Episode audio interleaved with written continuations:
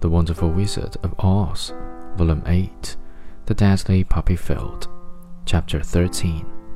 Run fast, said the Scarecrow to the Lion, and get out of this deadly flower bed as soon as you can. We will bring the little girl with us, but if you should fall asleep, you are too big to be carried. So the lion aroused himself and bounded forward as fast as he could go. In a moment, he was out of sight. Let us make a chair with our hands and carry her, said the Scarecrow. So they picked up Toto and put the dog in Dorothy's lap. And then they made a chair with their hands for the seat and their arms for the arms and carried the sleeping girl between them through the flowers.